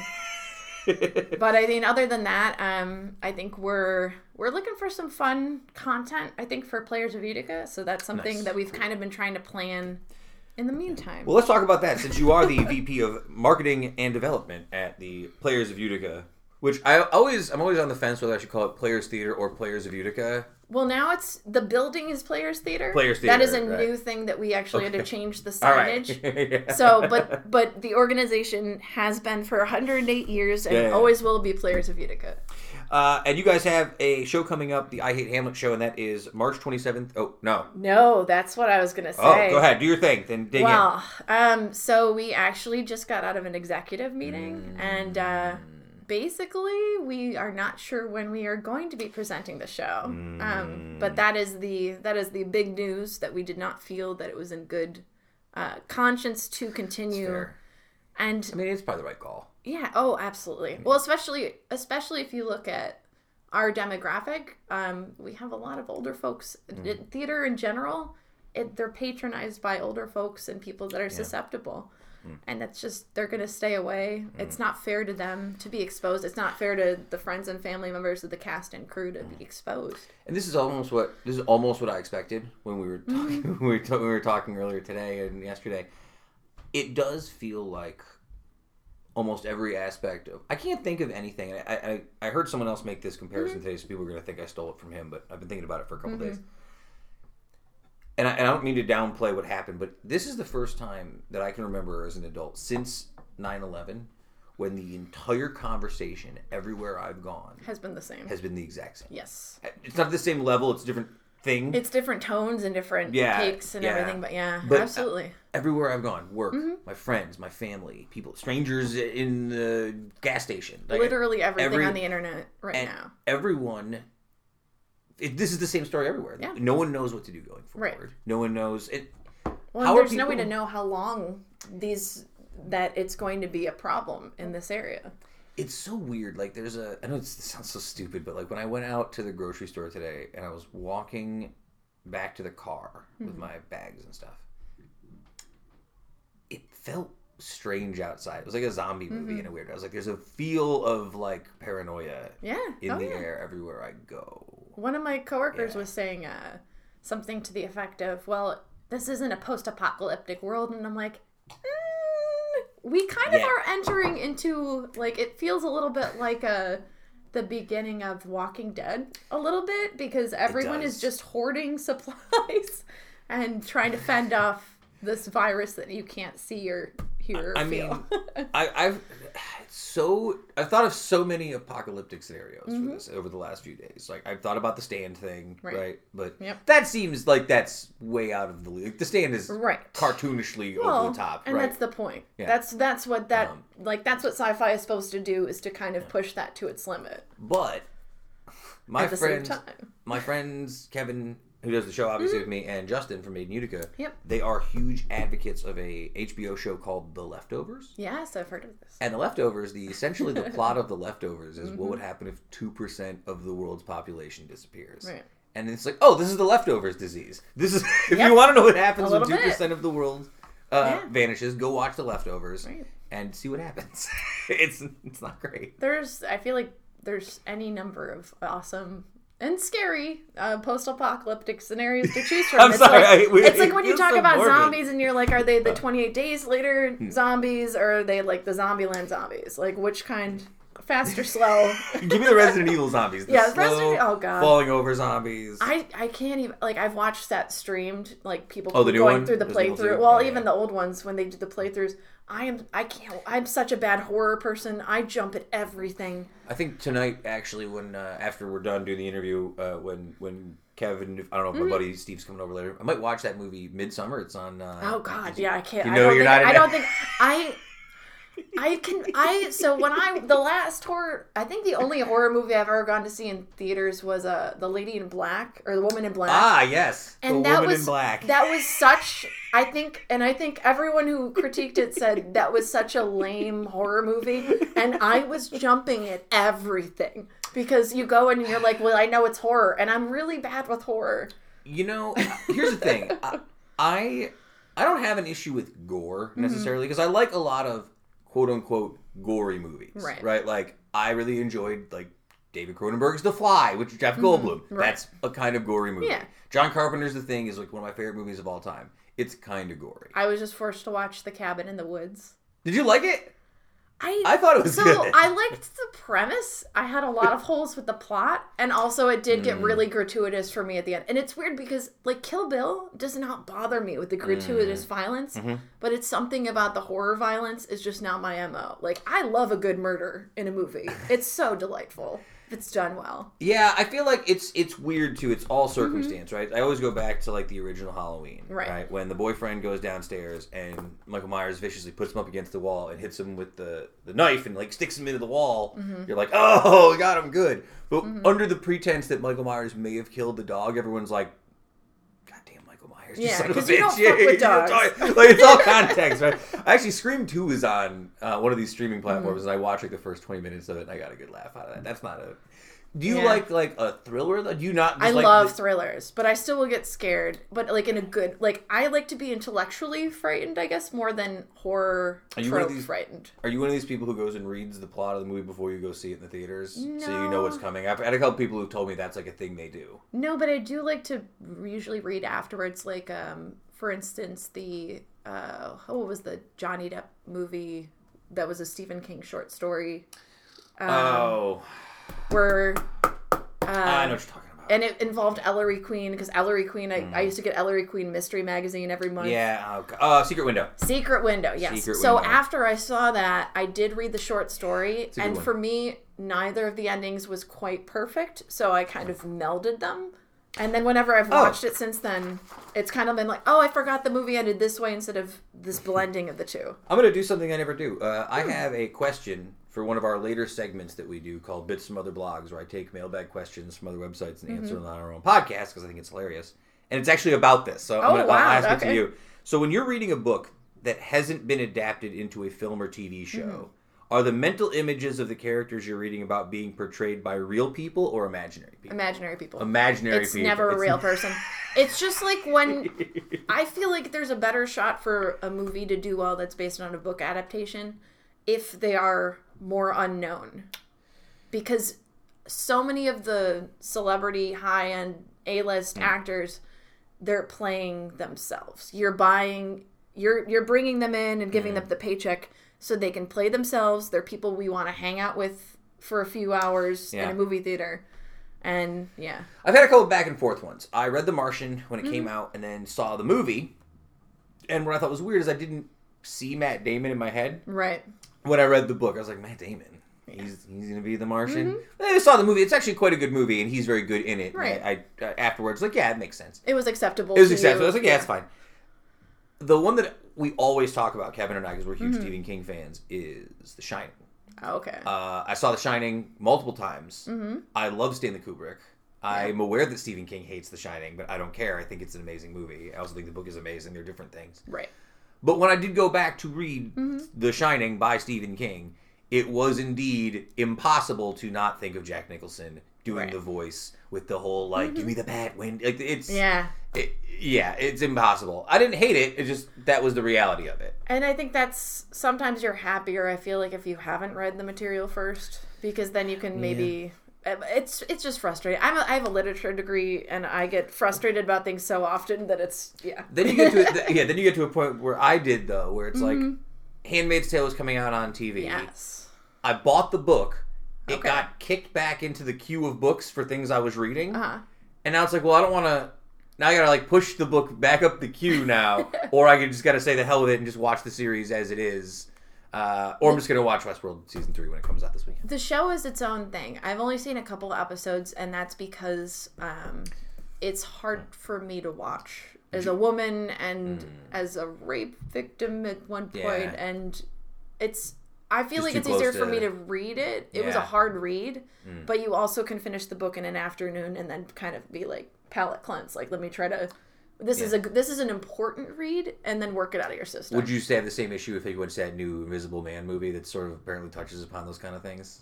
I haven't seen too much about that, actually. Yeah. I think I've heard whispers, Yeah, it's essentially but... the Invisible Man, mm-hmm. but told from the perspective of one of his victims as opposed of the the character himself, like this scientist who figures it out. Essentially, Elizabeth mm-hmm. Moss is like this kept woman who oh, lives okay. with this guy, and she runs off and he kills himself, or quote unquote right. kills himself. Yeah. But turns out he's invisible and he's like stalking her, and yeah. no one believes okay. him, and they think she's paranoid. It's right. apparently it's quite popular. People really enjoyed it. It was yeah. quite good, but it's also scary. So I don't know if that's like. that's I think that's why I like heard about it, and I'm like, okay, I saw the teaser, and then I like repressed it. I'm I'm just bad with horror. Um, uh, but I think I think there have been shows that I've. read, even if I haven't necessarily mm-hmm. watched them. Um, Orange is the New Black apparently did oh, a wonderful yeah. job of telling that from the rape victim's perspective. Mm, yeah. Um, as opposed to Game of Thrones, which really kind of put me off very early on, and I wanted to love yeah. it so bad. Obviously, I wound up watching the last two seasons because people in my apartment watched it, and it was a fun train wreck to, to yeah. watch the last season. Um, because everyone was furious, and even I, who had just been reading about it for years because I couldn't mm. bring myself to watch it, was furious on behalf of all the all these people. This is where my nerd biases come in, mm-hmm. right? Um, I like post-apocalyptic fiction. Mm-hmm. I like like Westworld-style dystopian future, or like weird tech cyberpunk yeah. future kind of thing. Mm-hmm. I struggle with what I would call high fantasy, hard fantasy, right. that sort of like dragons and kingdoms and... Political intrigue. Fur. Do you know what I mean? A lot of fur. A lot of fur. A lot of fur and blades. Like that. Yeah. For whatever. And I think that's why I struggle with something mm-hmm. like a Dungeons and Dragons, because mm-hmm. I sort of roll my eyes when I'm like, there, elf! Come battle. There's a little bit like I... You can talk very normally and very modernly. I wouldn't be able to. No, no, no. You can talk. Like, that's... I think that's the thing. It yeah. is no longer that... perception right, right, of, right of course um yeah it's funny how many things people will like name drop from, you know, our uh, uh, civilization, and will be like, oh, it's like that movie or that that you know movie, you know, and you can play a modern day story sure. R P G mm-hmm. that is not Dungeons and Dragons in modern day. It also, you don't have to talk like that. You, I, I do a Long Island accent for one of my characters, and uh she's actually she's a failed uh, stand-up comic. Oh, in that in that conversation, in that universe. But uh, she she found this god called uh, she found this god called the the Jester, mm. and uh, now she goes around and she will either heal her friends. She's a cleric, mm. so she will heal her friends, or she will harm her enemies with terrible jokes. I just scared. I you know I look on the internet for the worst jokes imaginable, mm. groanable. Awful, and then I, I use them to either heal my friends or hurt my enemies, and it's that's delightful. Pretty good. Yes. See, that's that's more. You know, I I'm, I'm sort of joking around when I sit here and do the voice. I feel like I'm not I'm not going to sit here and do the voice, anymore. But uh, I think it's it's just something that I've always sort of like find. I, I sort of struggle to let myself loose in front of other people right. in those scenarios. That's why yeah. I've been a lot of my, I guess you would call it like um, escapist fantasy mm-hmm. tends to be like. sort of Fallout stuff, where this like That's deep, great. Yeah. super like intent, like in, super, beautifully done worlds. Yeah, that I can sort of get lost in for a couple mm. hours because I, I mean, I mean, we talked about it in the pod. I got shingles two weeks ago. I, oh. I have a lot of stress, and I oh, feel like geez, yeah. I a big part of why I like like an mm. open world game like a Fallout or. Uh, like that Horizon Zero Dawn mm-hmm. game I was showing you, so I can just yeah. play it for a couple hours and just sort of escape. escape from it. And even that's my problem with the new Fallout game. Right. Is I'm just like, oh, this is fun. And then there'll be like some fifteen-year-old kid running through and be like, I need bottle caps. Ah! I'm like, ah. See, that's why I was like, I I, kid. I got into Fallout four um, more recently than everyone else who played Fallout four, I'm guessing. Um, and I really fell in love with it, even though yeah. it's got a lot of bugs. But much like every Bethesda game that's ever come out, yep. especially the last... Mm-hmm. Two Fallout games, three in New Vegas, which I I am one of those like uh, like Fallout uh, purists who'll sit here and tell you that Fallout New Vegas is the one true Fallout game and you should only play that one. And the, nah, I'm mm-hmm. not really gonna tell you all that, but I am I do think that's the best one. Yeah. So I always use that as like the one that mm-hmm. I go back and I spent the most time with. Fallout four, but all those games were hated when they first came out. Yes, Fallout three was sort of popular because right. it was like, oh look, it's. It's a three D version now, mm-hmm. right? It was it was like the Grand Theft Auto three thing. Oh, look, it looks different yeah. now. Uh, but all those games are great. And then Fallout four, when it came out, people were like, this is it. And then Fallout seventy-six came out, and people hated it. And then they went back, went back to, Fallout to Fallout four, and they were like, hey, you know what? This isn't so bad. This is all right. Yeah. I actually got a coffee table book from... Uh, for Christmas from my boyfriend, and it is Fallout four art and mm. how they conceptually yep. came up with everything, and it's it's kind of fun to flip through. That is, I've said this, this is one of the questions we've talked about in the pod before, mm-hmm. is if you had license to use any intellectual property you could ever want to use, what would you want to make like a television show or a movie about? And I always said Fallout is probably number one, like an H B O mm-hmm. series or like a, you know, like a big yeah. budget, like Netflix everything, series yeah. about like Fallout, like a whole season as one of the games. Like, Fallout one is the first mm. season, Fallout two is the second season, and yeah. blah, blah, blah, blah, blah. You have any I P you're very strongly connected to? Yes, but I... Uh, probably any of the Robin McKinley books. Mm-hmm. Um, it's very odd. She's a... I know we talked about this before. Mm. Youth fiction author. I love yeah. youth fiction. It's my jam. And um, her stuff is so genius because every story is in such a different universe. But the protagonist is always female and loves animals. Mm. Um, she even did this awesome, absolutely stunning uh, retelling of Beauty and the Beast, mm. which actually feels very modern. Oh. Um, even though it's technically not, but it like the voices, like you were saying, the Dungeons and Dragons voices, what your perception is kind of are off-putting. Mm-hmm. The voice is very modern. Um, and she just kind of... Like, you would never know, I feel like, for the most part, that these are the same... These are all coming from the same mind. And her stuff is just genius. Interesting. I've never heard... I've looked, I think we've talked about this name before. It sounds familiar-ish. And I can't remember who else would have brought this up to me. Right? I don't know that I've mentioned my niece, it to you, maybe. But... I don't know. Sorry. I was teasing. Um, yeah, either that or uh, Megan Whalen Turner with the, the Thief series. Because that's mm. really fascinating to me. And it brings in a lot of Greek mythology, but it's not Greek. It's these countries that she invented, but it's basically Greek and Roman and world building in that way. Uh, I'm really looking forward to the next few weeks where we have no school, it seems like. uh, I'm going to try and read some more stuff. I have a lot mm-hmm. of stuff that I've been really invested into getting into reading again, and I'm hoping that that will... Jumpstart, yeah. Well, jumpstart yeah. mellow me out a little bit. I want to do something more creative. I'm in a little, mm-hmm. especially with these next few weeks where I feel like every conversation right. we're going to have on this podcast is going to be about coronavirus. It's impacting I, every part of life. Every every part every of life. Every single part of hey, life. Hey, I saw you on Twitter talking about you have a podcast idea. What's your big podcast idea? You're so, are you okay. not sharing it? Is this a private idea? Um, well, it's something that I actually would love your advice about. Sure, I love it. This is my thing. Um, I'm a strong, independent woman who don't need no man. Mm, as don't as, need no I, man. As I always tell my boyfriend, he also is. Um, and he agrees. But uh, my my biggest problem, I think, is asking for help mm. and asking yep. for people to come on. Mm. Um, and so how did you bring your stable of people that you ask kind of into existence? Well, that's a great question. Uh, I will say, early on, first off, it helps that I... am from here initially. Right. It helps that my parents were teachers, so they have mm-hmm. weird connections all over the place. People know them. Uh, it helps that I played in bands around here growing up, right. and I know bartenders and music venue owners. That's how you meet somebody mm-hmm. like uh, uh, Z. Donaldson when we were oh, still yeah. close, or like a, a Robin from you know from mm-hmm. the Tram, who yep. I love, and like these people, you just run into them from that. But honestly, when I came back to Utica after Brooklyn, um, when I got into Made in Utica, when I was working with Justin, that was through Kevin, right? And that network really helped right off the bat. Mm. But once you get a certain amount of people on the show, right, then it'll kind of it generate... sort of generates its own mm-hmm. content. So I used to send messages that essentially like, "Hey, my name is Sam. I work for Made in Utica. I run this podcast called the Uticast.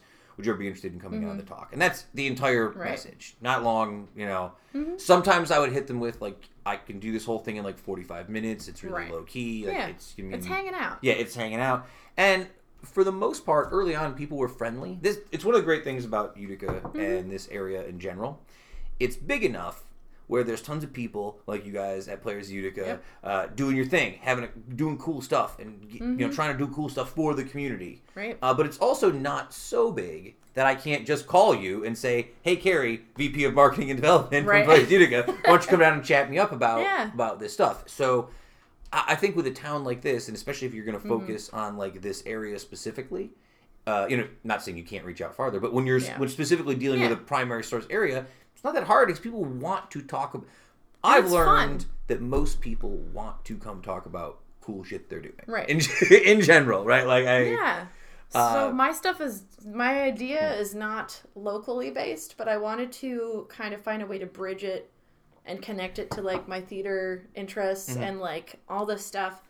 And so I think you saw on Twitter I had asked people to send me cool lines from pretty much yeah. any body of work. I sent you. I think. Yeah, yeah, the owls are not what they seem. Do you know what that's from? I did I did know that, and then it somebody went out knows. After this long meeting. Somebody but look is, it up. Somebody it, knows what that I is. I was like, I did know that. That was like, that was so familiar, and then think, I looked it up. Do I have any paraphernalia yeah, from that? that is tele- the it's a television show, in case See, you folks are wondering. This was I was so burnt it's out. Twin Peaks. That's it's right. Twin, yeah. And somebody else sent me a different Twin Peaks quote as yeah, well. Yep. Um, and that was the Fire Walk with Me. That's when yep. I was like, I just yep. watched this two years ago for the first time in my life. Who did, did your boyfriend make you watch that? No, my cousin. Uh, oh. She's actually in Scotland doing art stuff right now.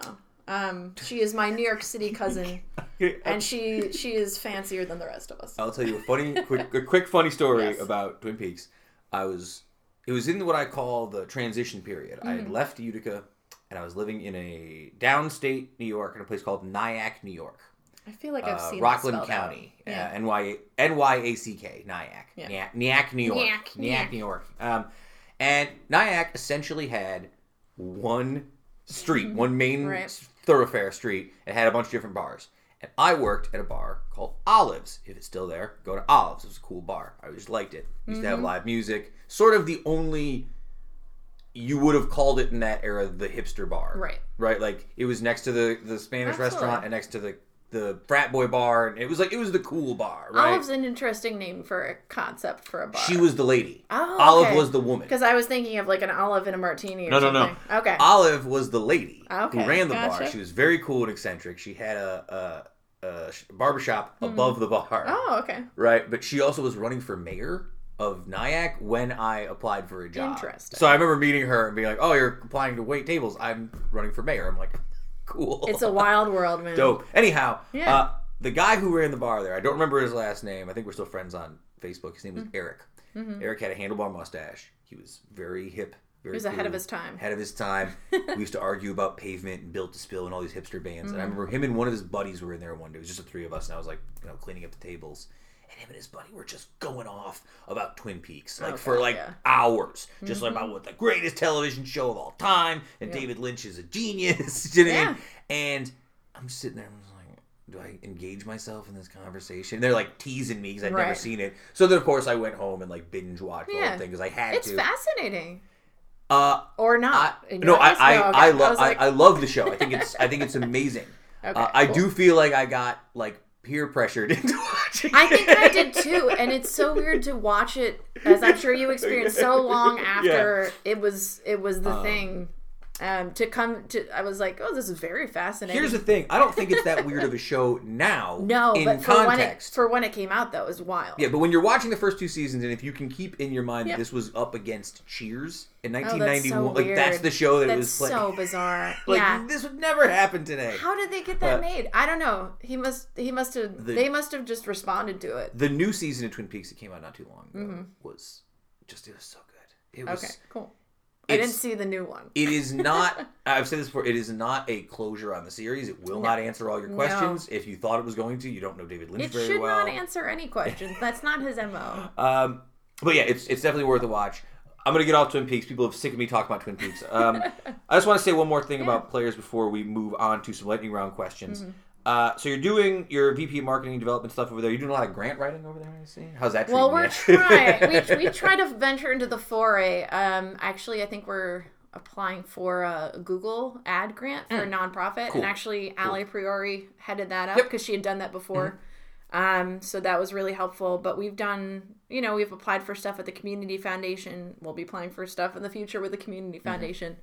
But I think we're we're trying to, hopefully after things settle down, and we kind of figure out what's happening with our season, um, yeah. with everything being up in the air right now. Yeah. Um, we can figure out what projects we can actually do.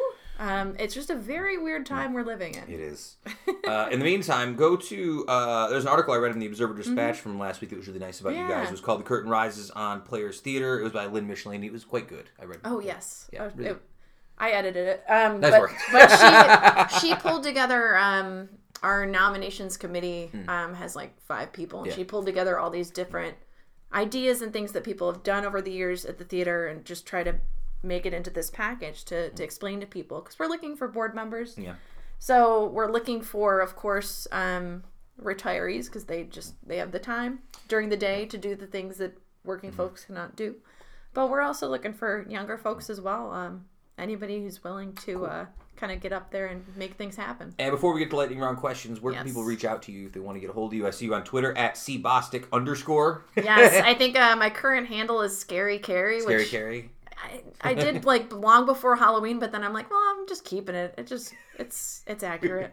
I was Doctor Sleep for like a year on there, and then the movie came out and nobody liked it. So I was like, I'm gonna change yeah, it. Yeah, it kind of soured in your mouth. Yeah, I'm on um, I'm on Facebook. I'm on Twitter. Um, so is Players is on Facebook, Twitter, and yep. Instagram now, which has been a cool venture. And I will link everything on there. Uh, one last question before we yes. get to lightning round. Do you feel bad? Are you annoyed now that you paid off your student loans right before the coronavirus threw the world into a state of shock, and you probably wouldn't have to in like six months? Oh, God. I still have one more. I do still have uh, one more bundle, and I think it's got probably a year's worth of uh, time to go on it. So it would still, it would still help. Bro, how mad are you going to be when they just clear all those student loan I'm not going to be.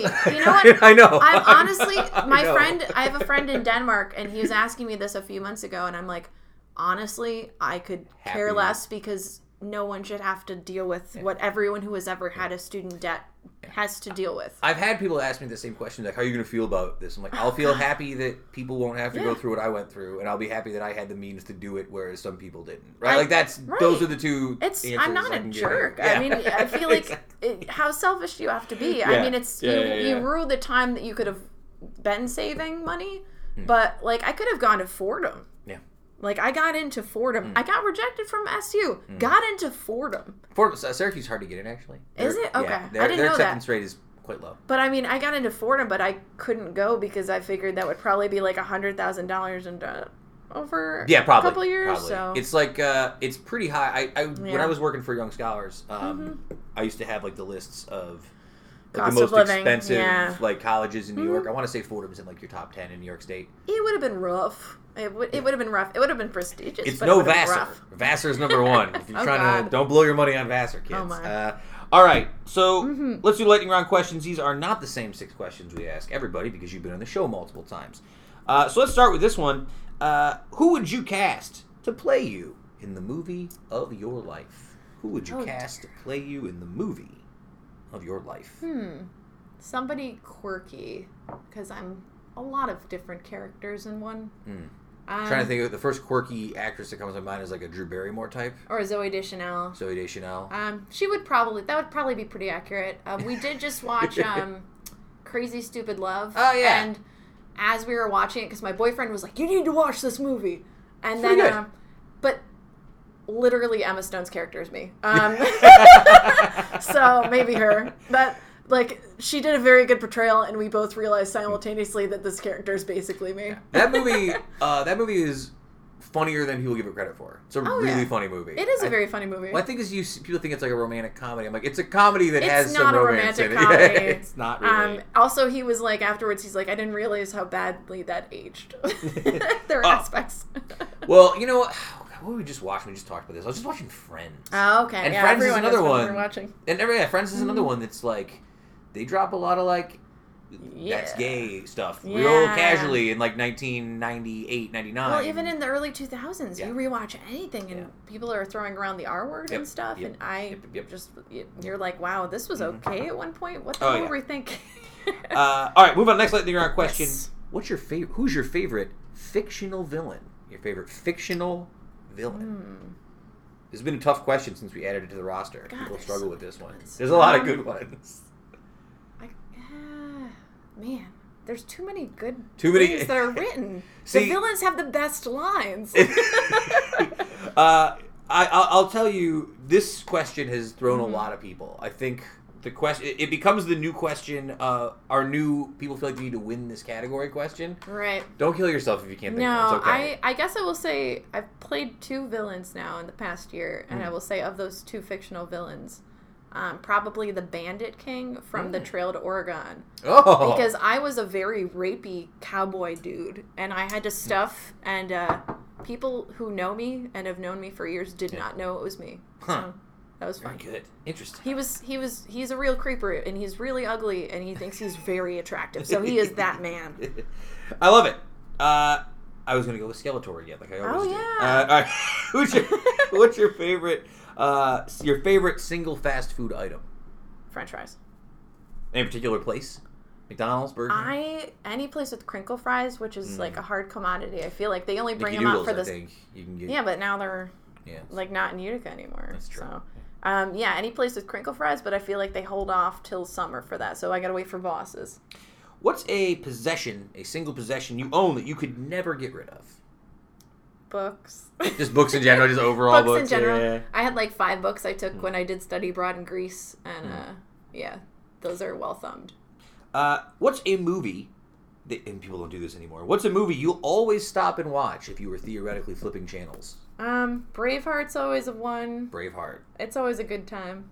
I mean, it's not a good time, but you, you kind of have to watch it, even though you're like, Mel Gibson's an asshole, but hey. Here's a really, if you if you feel that way, yeah. uh, here's a really good YouTube channel for you. Mm-hmm. You might have seen this. There's a history channel, a YouTube channel called History Buffs. Mm.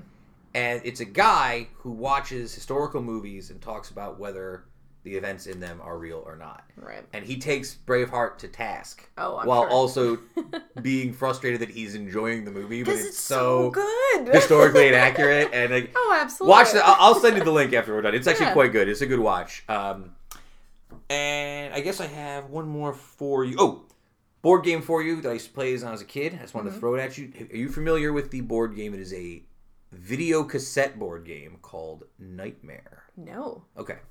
Look this one up when you get okay. home.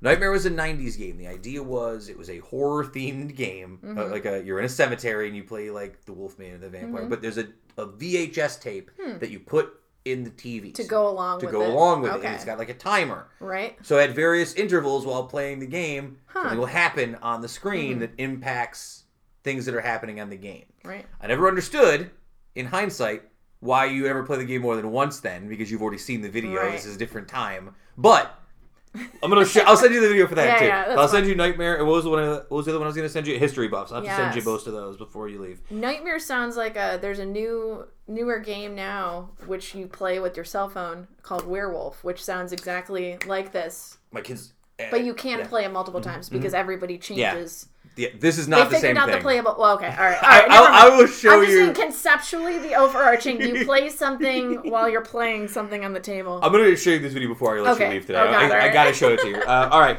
And uh, last but not least, give me one book, album, movie, or television show you are currently reading, listening to, or watching.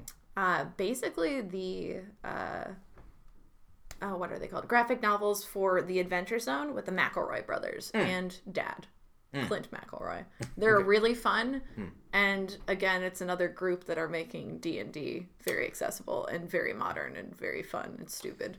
uh, there's a wrestling guy on YouTube, mm-hmm. uh, Xavier Woods, who does a video game channel called Up Up Down Down. Yes, I think I've heard of that. But he also does like I think a weekly like they do a D and D like an ongoing D and D story on their YouTube channel. It's quite good. It's also weird because it's like these very impeccably like muscular giant professional wrestlers doing it, which I always find very intriguing. Joe Manganiello's a huge D and D guy. Oh, yeah. So is Vin Diesel. Joe and Manganiello, uh, also a huge Pee Wee Herman fan. Oh, there you go. He's in the Pee Wee Herman movie. You ever see? No, uh, I'll, I'll, I'm bad at Pee Wee Herman. I, I tried to watch it as an adult. My buddy uh, Mike Miner like tried to show it to me, and he's like, "Yeah, maybe you shouldn't have watched. Maybe I shouldn't have made you watch this as an adult." Much like Twin Peaks, one of those things you go back and look at with like adult eyes. You're like, "Man, we, were, we had this on T V in nineteen ninety yeah. in the nineties." I just was like, I I I enjoy a lot of kids shows. I could not connect to Pee Wee Herman in a way. I was like, I missed the window. I feel like there's a window for that. The show itself is something different. Yes. I do like the movie. Okay. Pee-wee's Big Adventure mm-hmm. is still funny. That movie's hilarious. It's a Tim Burton movie. It's yeah. still, it's oh, absolutely. It's also when Tim Burton was still like, you know, trying. He was, he was doing different things. He was, doing he was seeing stuff. What worked yeah. and chopping it up and seeing uh, what went. What all right. Listen, I've already kept you longer than I said I was going to keep you. I do want to show you that thing before I let you leave. Mm-hmm. So let's, uh, one more time.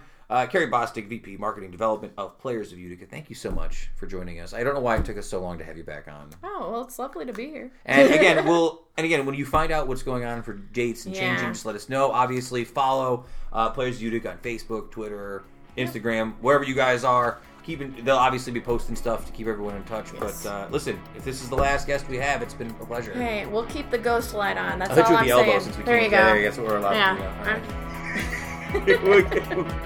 Thank you, Carrie. We'll be back to the show. Just a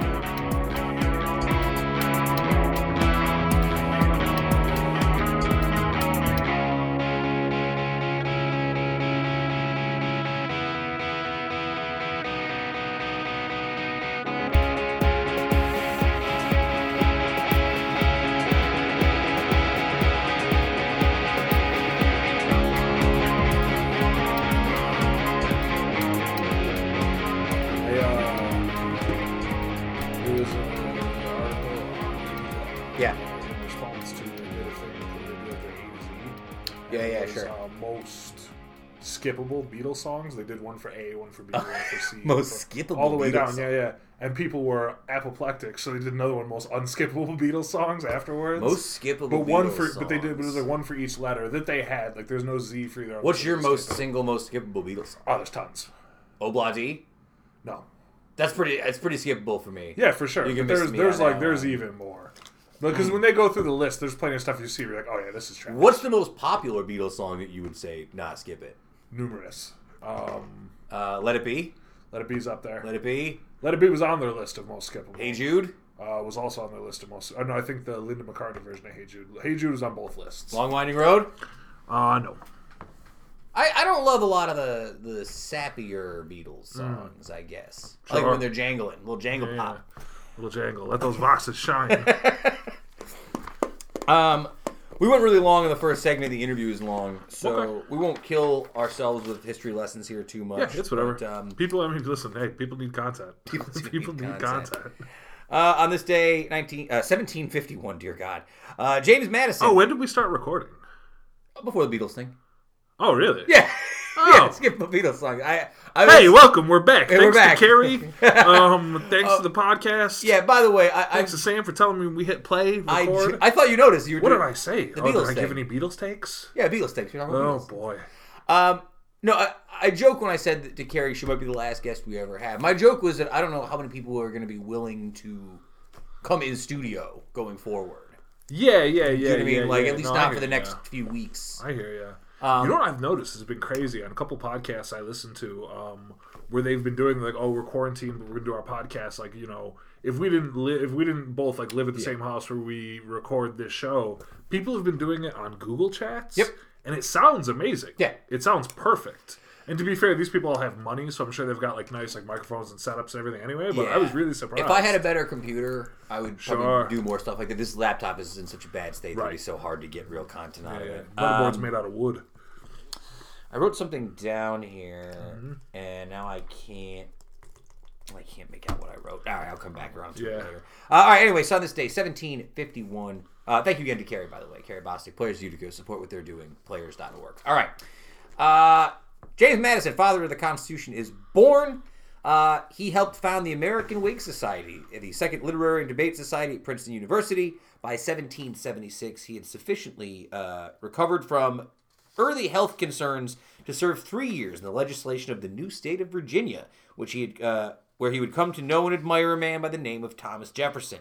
In this capacity, he assisted with the drafting of the Virginia Declaration of Religious Freedom and the critical decision for Virginia to secede, to cede its western lands to the Continental Congress. Uh, James Madison is best remembered for his critical role in the Constitutional Convention of eighteen, uh, seventeen eighty-seven, where he presented the Virginia Plan, which is different than the New Jersey Plan, and I forget which one's which. It's a number. It's about a delegates thing. The Virginia one. Virginia's about delegate. Okay, cool. No, I just mean it's the one about Virginia. Yes. It oversaw the difficult process of negotiation and compromise that led to the drafting of, uh, drafting of the final uh, Constitution. Mm-hmm. He also uh, collaborated with John Jay and Alexander Hamilton on the Federalist Papers, a series of pamphlets that argued for the acceptance of the new government. Mm-hmm. His wife, Dolly Madison, was uh, proven to be D C's finest hostess during the early years of her time as secretary to Thomas Jefferson and then the First Lady to the fourth President of the United States. She's most well known, though, for saving a portrait of George Washington as she fled the burning White House during the War of eighteen twelve. Mm. That's the famous story. Shout out to Dolly Madison. Shout out to Dolly Madison. Uh, after retiring from his official political positions, uh, Madison served uh, as the beloved university head for the University of Virginia. Uh, it was renamed Madison College in nineteen seventy-six. Sorry, the State Teachers College at Harrisburg. So that would become mm. James Madison College, named after him. James Madison, the fourth president, usually the last president I can name without having to look up in a row who comes afterwards. It's like, it's uh, Washington, Adams, Jefferson, Madison, Monroe is yep. five. Monroe, then Quincy Adams. Then Quincy Adams. Yeah, yeah, yeah. yeah there yeah. you go. So, is James Madison on dollars? Is he on money? Uh, he is not on the dollar. That it, not it, on the that, dollar. It continues to be George Washington. No, I understand that. Um, is he do on? You? Is he on cash? Uh, I don't think so. I don't think he's on cash. Unless he's on like one of those obscure bills they used to make, but I don't think so. Yeah, it's funny when you start getting into the real high currency bills. You're like, wait, who? Mm-hmm. Why this guy? Yeah, yeah. Uh, on this day, seventeen forty-two, the very first Saint Patrick's Day parade was held in New York City. Mm-hmm. Uh, Saint Patrick himself was born to a Christian family of Roman citizenship, uh, and he took. He was taken prisoner at the age of sixteen by a group of Irish raiders who attacked his family's estate. Mm-hmm. Uh, they transported him to Ireland, where he spent six years in captivity before escaping. Believing he had been called by God to Christianize Ireland, uh, he joined the Catholic Church and studied for fifteen years uh, before being consecrated as the Church's second missionary. He began his mission to Ireland in four thirty-two, and by his death in four sixty-one, the island was almost entirely Christian. Um... Early Irish settlers to the American colonies began the Irish tradition of celebrating Saint Patrick's Day. The first recorded parade was held in New York in seventeen sixty-two, uh, and with the dramatic increase of Irish immigrants to the U S in the mid-nineteenth century, the celebration became widespread. Today, across the U S, millions of Americans of Irish ancestry celebrate the culture, identity, and history by celebrating Saint Patrick's Day and engaging in general revelry.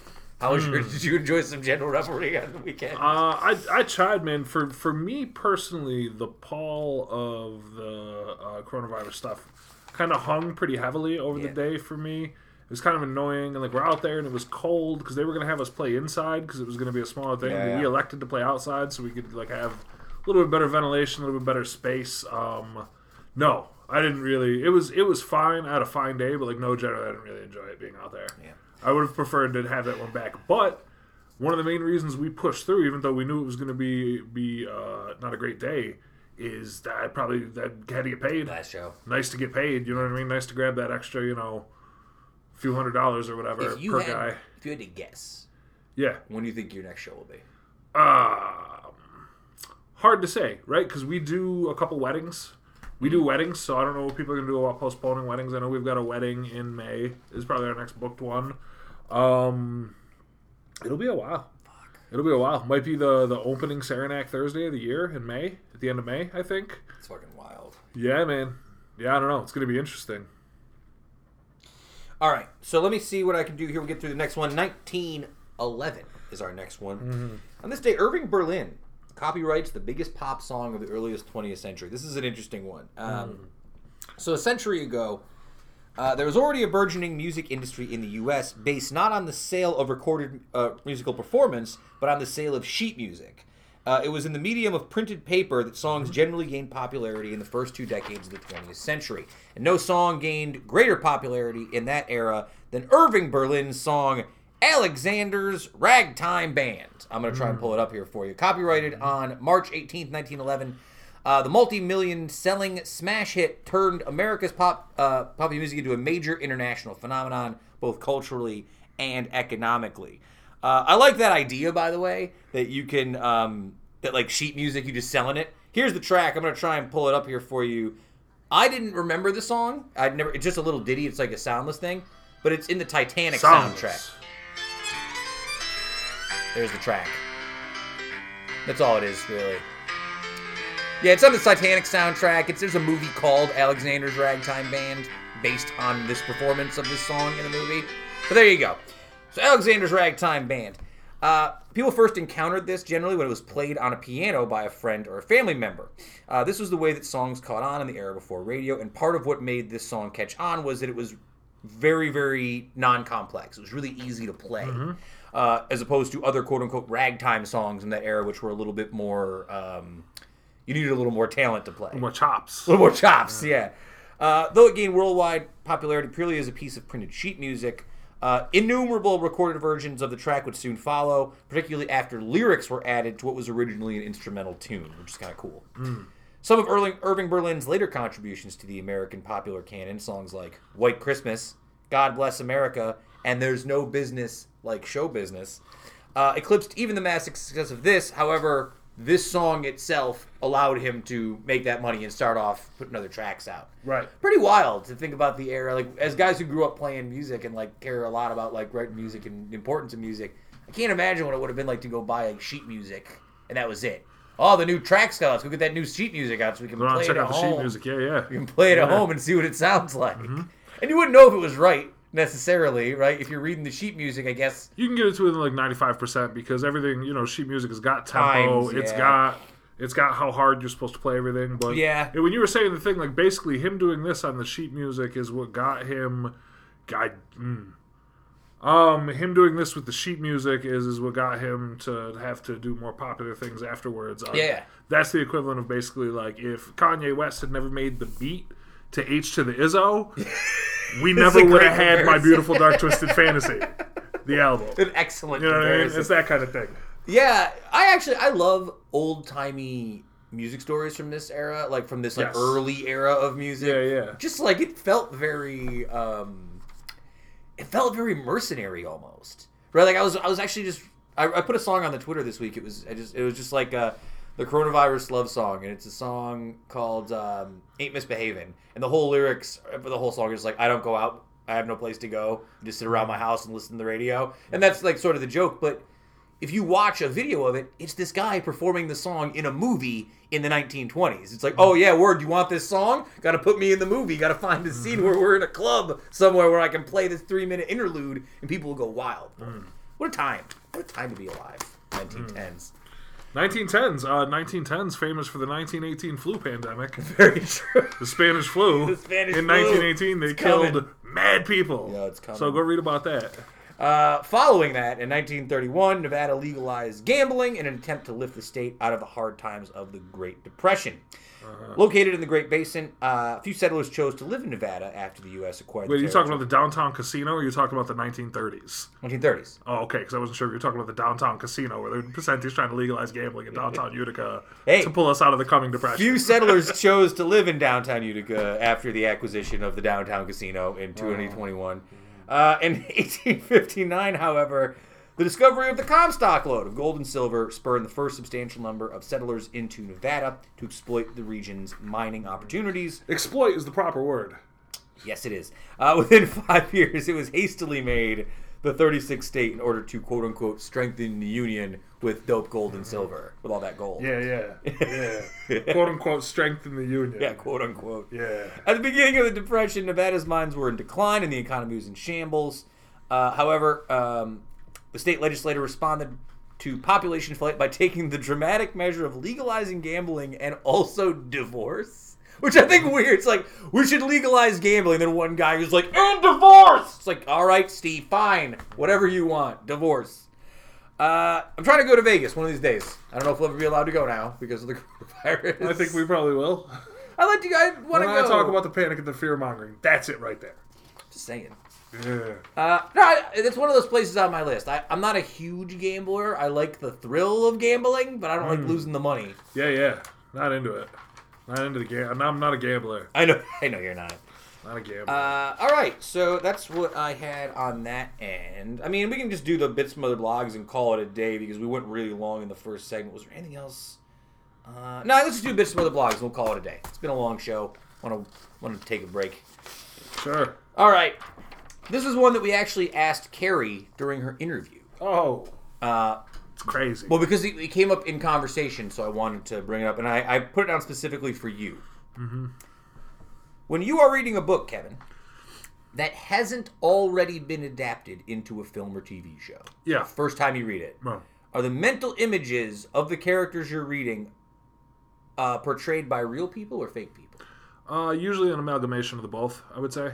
Mm. Um, it, it can be either. It'll be, for me, it, it's both. It's more likely that the places are places that I already know, that I read mm, about in books, interesting. than specifically characters. Um, characters can be, it'll be whatever weird thing strikes me and something will get assigned a value to be kind of like somebody I know or mm. sort of like something, but characters are a little more freeform than settings are. Whereas anytime I read a book I'm really into, the setting in my head is usually loosely based on a setting in uh, in life or the world. Well, especially if it's a book that doesn't... Like, sometimes you read like an old Stephen King book, and Stephen King will tell you what the character looks like. He was a slumped-over guy with a... I usually, a lot of times I blow right past blow that right type past stuff, that too. Stuff, yeah. Yeah, Depending yeah. on the description, because if the character's actions more trigger me or remind me of somebody, and they don't have to be spot on, but just something... Something that sounds, you know, kind of familiar. Something that's just sort of, like a little thing will remind me of somebody, and I kind of ascribe that value to the person or place when I'm reading. Yeah, I'm with you on that. I think when I've already seen, like, again, The Shining is the obvious one. We've talked about it a million times. I could not read The Shining without seeing Jack Nicholson in it at this point in time. So it sort of, I don't want to say it ruined that book for me, but it mm, definitely. I see nothing but Steven Weber. See it definitely. Huge Steven Weber mark, but it left, definitely left an imprint on the book whenever I read it in a way that I can't. Yeah, that stuff. That stuff is pretty it. inevitable if you've seen um, something first. I can't imagine though. This is I can't imagine. Like I didn't read The Martian the first time and imagine that it was Matt Damon or Brad Pitt playing The Martian. And when The Martian came out as a movie, I was like, Matt Damon, really? I don't know if that's exactly who I had pictured in mm. my head when yeah, I yeah. read this. But then by the time I watched the movie, I was like, actually, he was pretty good in terms of yeah. that role, but. Yeah, I think that's the closest I don't always, example. I think I don't always picture people.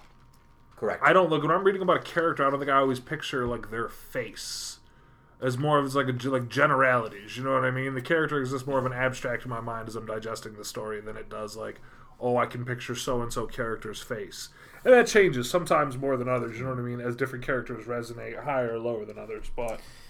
Uh, no, I think you're right. Um, and I think we'll save the other one because we're already at sixteen minutes. Um, okay. All right, yeah. So we've made it through the end of the first episode where we're in quarantine, the quarantine cast. Mm-hmm. Yeah. Uh, just be safe out there and do nice things for your parents. If your parents are around and they're yeah, kicking... Yeah, check on your infirm ass parents. And doing nice things includes not going over there and bringing all your damn germs.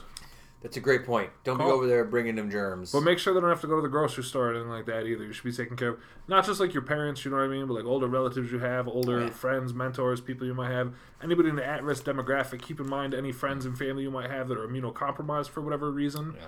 Um, you know what I mean? Like shout out to some people I know who have some different like autoimmune yeah. disorders and things like that who are also highly at risk right now. Um, and take care of yourself. And don't go rush to the hospital if you don't need to. Uh, call first if you're not in that at-risk demographic. My sister's a respiratory therapist. This is a respiratory disease. She's on the front lines at the large hospital that she works mm. at.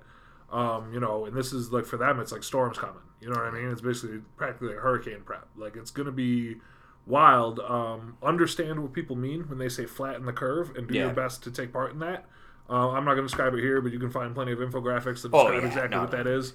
But that's that's the thing now. It's coming. It's already coming. Um, you're probably going to get it. We're all probably going to yeah. get it. You know, they say they estimate up to like, you know, fifty to seventy percent of the population. We're going to get it. Uh, just take care of yourself. You know what I mean? Be be as healthy as you can. Yeah. Um, and if you're off from work for an extended period of time, if you're quarantined for an extended period of time, your life's going to change. Um, look at this as the unique opportunity that it is to do mm. do something. Whatever that means to you, whatever you do with it, you know, take... Take advantage of it and try to make the best of a troubling situation. You know what I mean? And, you know, I don't know.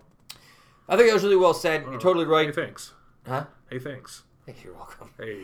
Uh, no, I, again, look out for the people who are important to you and care, and you care about.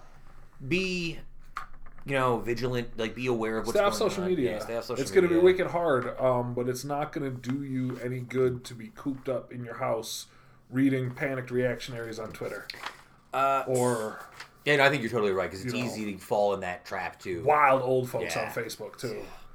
Yeah, I think your brother had a good comment on Twitter. It was essentially just like... My brother's amazing on Twitter. He's a great Twitter follow. If you if you follow one person on Twitter, follow my brother, big underscore Sull underscore Incorporated. Yeah. A lot of great new dad tweets, everything like that. He's, he's good. He's really... Apparently, he's just getting in lots of fights on Facebook now that he's home.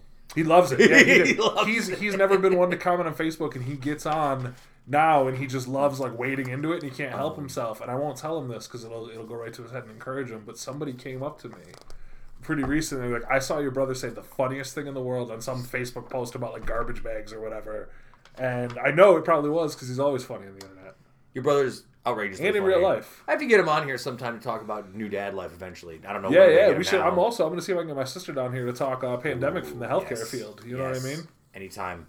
Uh, so going forward, uh, next few weeks, I don't know exactly what we have on the dockets going forward. I know Heather's probably not going to be here for the next few weeks. Seems like. Yeah. She seems pretty committed to. So standard schedule there. So everything's what's up, Heather? There. If you're listening to the show, what's um, up? What's up? I'm not going to stop talking shit until you come stop me. You were totally right, by the way. Justin not going to be here for wrestling or for... They just, dude, they just drove through from, like, Atlanta, Georgia overnight. Yeah, it's he's, not, he's not coming back. Uh, so next week, what we'll do... He'll come in here all frenzied at, like, midnight.